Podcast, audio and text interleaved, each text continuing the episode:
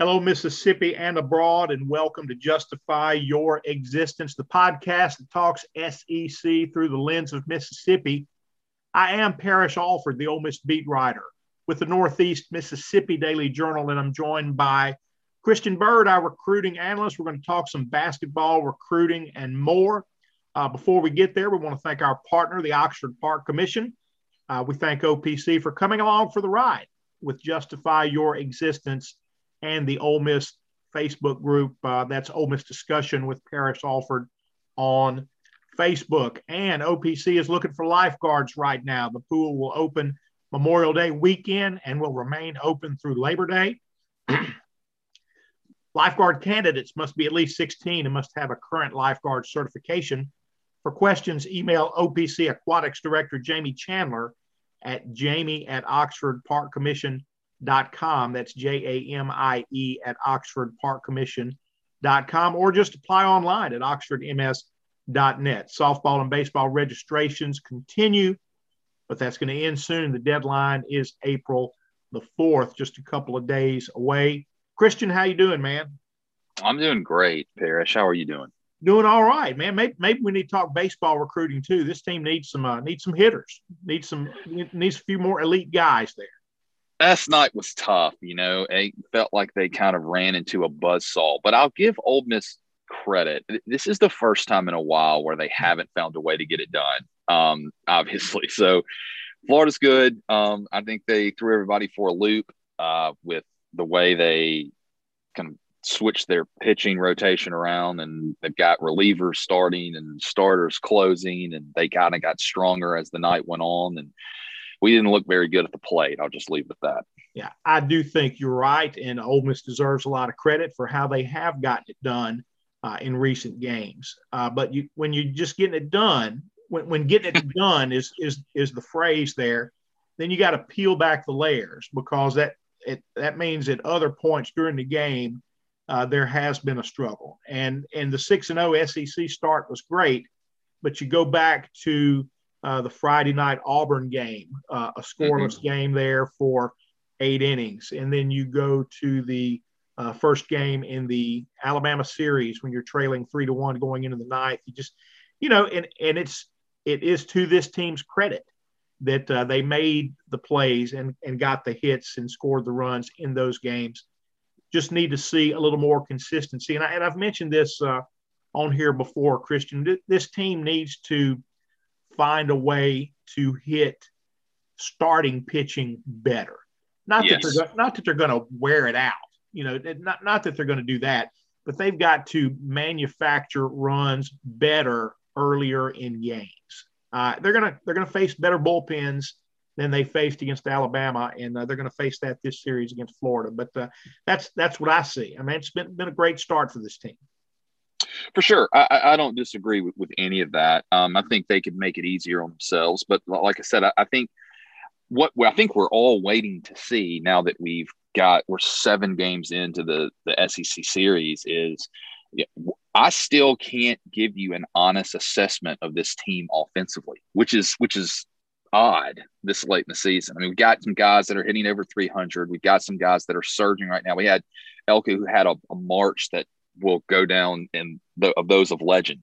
But the reality of it is, I think you're right. I mean, I you know we looked completely lost in the three games that you mentioned, or last night plus the other two games, the game against Auburn, the game against Alabama at the plate. We've really had some bad games that we found a way to win. It it is like an onion. I think you do have to peel back the layers and say, is there something there? Which you don't want to get on a streak of that happening. And so it's going to be interesting to see if Ole Miss continues to kind of grow into that offensive identity. Um, I, and and I I don't you know they're gonna have to shake it up. They're gonna have to do some things different because last night just wasn't good. I mean, you never really felt Parrish like they were gonna break through. Um, and and I think that's what worried me. We get on base, and then you know their bad swings, bad approach. It just wasn't a good. That was a weird night. Is the best way to put it. But I I have the same concerns you do, and I think overall, um, getting Chatagnier healthy so that he can steal some bags, maybe being more aggressive and getting on base. Um, that getting that so important leadoff man that Florida did so well last night, over and over and over again, getting on base. You can take some different approaches to the plate, and I hope we do that. So, game two, uh, five thirty today. So uh, let's talk basketball recruiting a, a little bit. Uh, this is that uh, that roster shuffling kind of year, and it's just this is just the way it is. I mean, I, I think basketball above all other sports, Christian. Uh, you know, baseball, your elite guys, you expect them to be gone after their junior seasons, but at least you got them for three years. I mean, basketball seems to be the, the sport where there is the most uh, roster transition on an annual basis. And I just posted something in the group uh, a minute ago. I, I saw uh, uh Ross Dellenger from Sports Illustrated reporting that uh, the NCAA is about to uh, really take up this one-time transfer legislation, maybe pass that, could go into effect within you know weeks. it looks like if that's true, or because it's the NCAA, they could just kick it down the road again, kick the can. Uh, so you, don't really know, but it looks like at least that's going to be discussed. And and uh, while that's been rumored for so long, that may finally come to fruition, which will further uh, how basketball becomes this roster transition sport at this time uh, of year. But uh, let's talk a little bit about uh, about Ole Miss's transition. And clearly, Kermit Davis is trying to bring in a scorer, bring in some athleticism, change the look of his team in the four spot at power yeah. forward. And I know uh, there's there's a hot rumor for a, a Jaemyn Brakefield, and it looks like uh, it's going to work out for Ole Miss, and he'll transfer from Duke. Uh, what what uh, what are you hearing along the Brakefield lines, and, and then we'll hit some others too you know when it when it first i guess he first entered the portal one of the first things i like to do is i like to look at uh, other teams message boards uh, other uh, things like that and and i get it like I mean, message board fans look i've, I've been one before uh, they carry their heart on their sleeve uh, they'll, they'll be down on a kid when they shouldn't just because he wants to do something different duke did not hammer this kid Parrish duke was disappointed to lose this kid um, they were, you know, hate this. This kid should have had more playing time. Yada yada yada. All, all of this. I mean, they they were they didn't want Brakefield to leave. How many times have you gotten on and seen a bunch of you know? I guess they're referred to as keyboard warriors say, "Don't let the door hit you on your way out when a kid transfers." You know, it, it's it's never the team's fault. It's always the kid's fault when he leaves.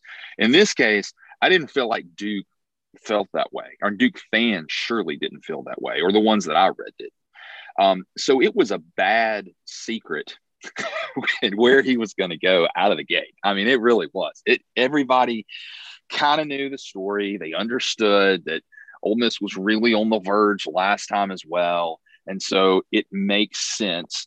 Ole Miss is going to need, um, you know, another dynamic score, somebody to you know somebody with the ball in their hands a lot, especially at the end of the game, um, it, with you know with what's turning over and what a perfect fit um, it is for Brakefield and, and, and Ole Miss. And, and, and I'm, I'm comfortable enough saying that I don't think anybody has better odds to land him. And I don't know of any other destinations other than hearing Michigan um, was trying to, to muddy things up.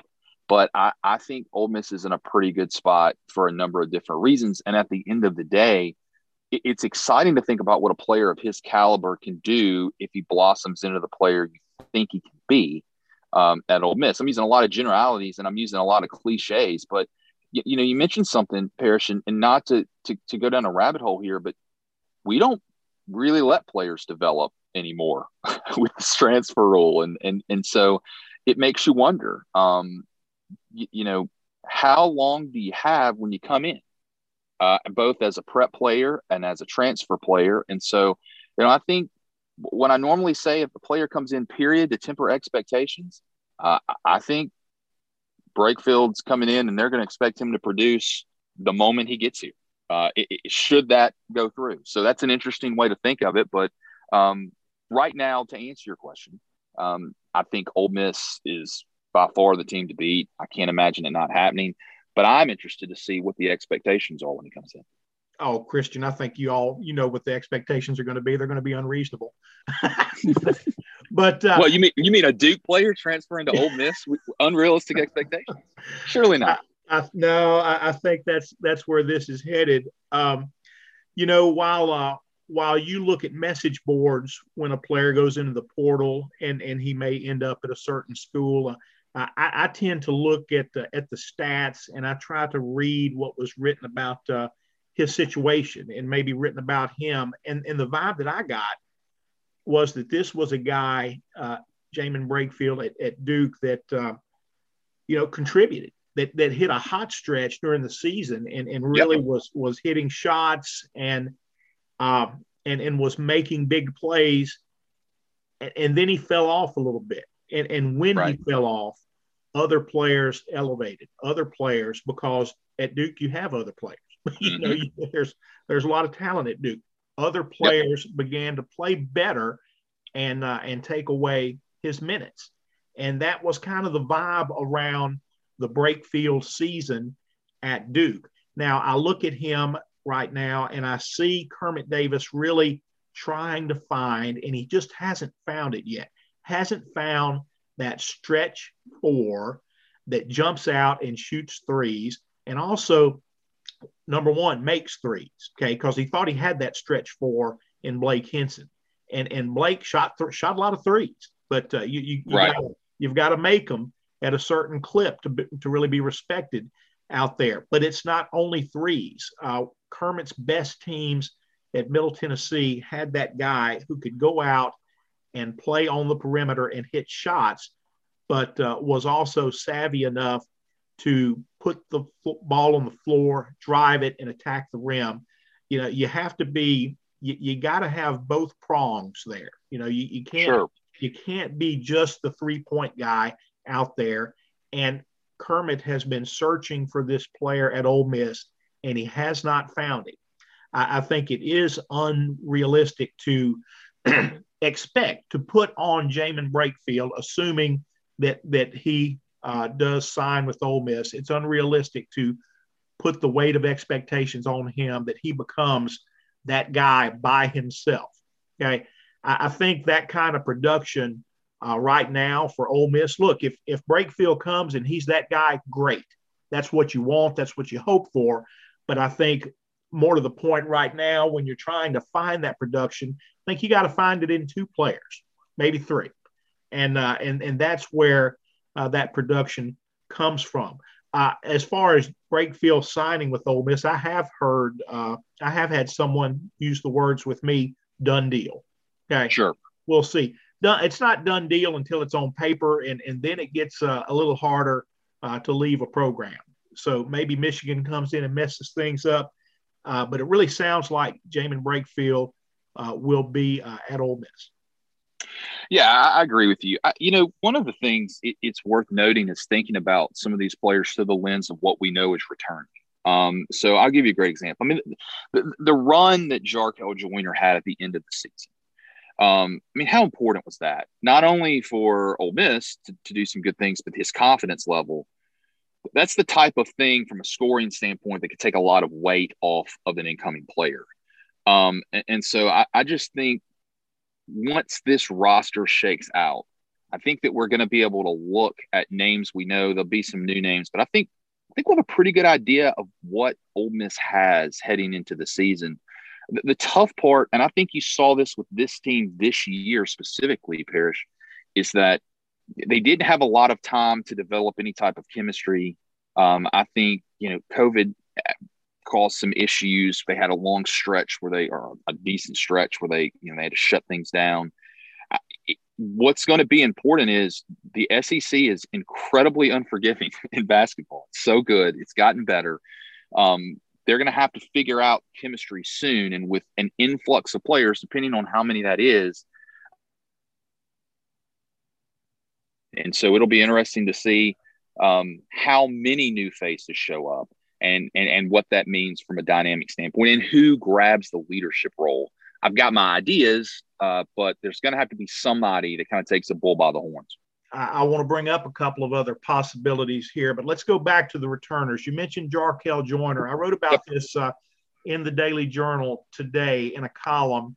Folks, you can find that at djournal.com. Look, Jarkel Joiner, I thought when he got to Ole Miss this year, number one, the the uh, the commentary, the praise, the the excitement from the coaching staff, from Kermit and his yeah. assistants for Jarkel Joiner before the season was like off the charts. I mean, they they yeah. really everything every time they talked about Joiner, they were super excited. Okay, all right, that's that's one. When the season started, I thought that he kind of looked like a Cal State Bakersfield player. Yeah, you know, he, he would he could make some plays. He could be good for stretches. He could be good for one game and then average for the next two. I mean, that, that was kind of where he was. And that run he went on at the end of the season was impressive. And it came at a time when Devontae Shuler was kind of uh, petering out a little bit. Teams were figuring mm-hmm. him out, more focus on Shuler, and Joiner picked up that slack. But there was enough body of work for Joiner during the season to make you question whether or not he becomes that Shuler level of player next year. Could happen. Okay. Could happen. But he would need to take a big step. Shuler himself took a big step. Okay. Because uh, before Shuler, there was Breein Tyree. All right. So, right. so you could see that kind of development uh, for Jarkel Joiner next year. But if you're looking only at production and what these guys accomplished this year, and trying to put this team in the NCAA tournament next year, that's a stretch. Okay. Yeah, I hundred percent agree with you there. Yeah, uh, and you know, and we talk about development there. That's that's a big word because I think you should be seeing more out of Austin Crowley right now. But uh, the one who has developed, we saw as the season went on, he got better and better with Sammy Hunter. If yes. Sammy Hunter takes that big step next year, I mean, if he takes a step, he looks like a different player. If he becomes consistently that, hey, I'm going to step out and shoot the 15 footer, I'm going to shoot an occasional three, and I'm going to go back in the post and, uh, you know, and put my back to the basket. Then I'm going to block some shots on defense. I mean, all of that is within reach for him. It, it really is. He can, and he can at times he can play that stretch four that you mentioned. He's got the ability to play the stretch four. He's athletic enough to play the stretch four. He can play can play a number of positions on the court. But he, when he, there were moments, Parrish, where he was doing those things, little spurts. Now they were much smaller sample size, but he was blocking shots, he was getting rebounds, he was hitting, he, he hit a few threes. I think if Sammy takes a step forward, um, that could be huge for this team. I, I think the reason I think I feel as though Jarkel is doing that, and I don't know if you felt this way when he went on the run at the end the level of calmness, it was almost like, oh, this is what I used to do. Okay. This this is what I've been telling you guys I could do. This is what I've done in practice for the last year and a half. This is this is who I am. It was almost like it was a release for him.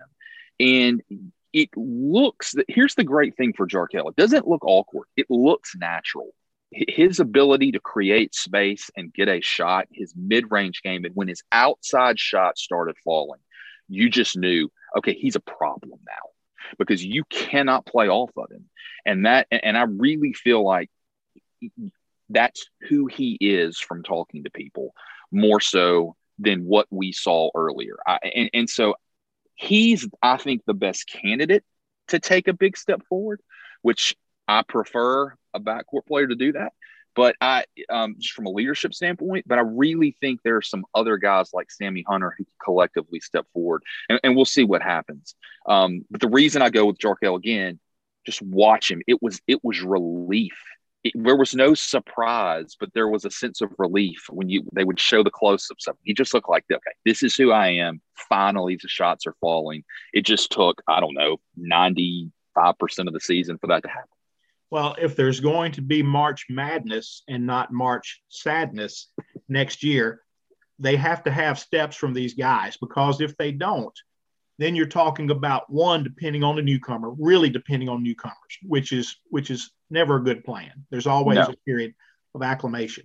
All right, but let's say the newcomer, the most talked about newcomer, Daeshun Ruffin, comes Yeah. in and has that that dynamite season that so many believe that he will. All right. Well, then, if there is not the step from Joiner, if there's not the step from Hunter, then all you have done is subtract a scorer in Devontae Shuler and inserted a scorer in Daeshun Ruffin. I mean, you, you really haven't improved your big picture. So the development Right. is going to be key in what they get done next year. But uh, let's talk a little bit about uh, the transfer season right now. The Yeah. DJ Jeffries name is also big. Uh, Christian, I, I hear a lot of buzz for him with Mississippi State. We're talking about uh, an olive branch kid, very productive at Memphis, who is now in the portal. Uh, but I've also been told that the door is open. There's still uh, uh, an outside shot that he ends up uh, at Ole Miss. What What are you hearing? I, I feel like State's the team to beat. I mean, could something could something happen? Yeah. I mean, it, we're, we're talking about we're talking about the transfer portal here, so I've I've, I've been surprised before, but um, feels to me just from talking to people, um, you know, the the, the first the first understanding in that conversation is unless something else fairly drastic happens, this kid's headed to Mississippi State. So I, I, again, I'm not saying the door's closed. I also don't think it's open very far.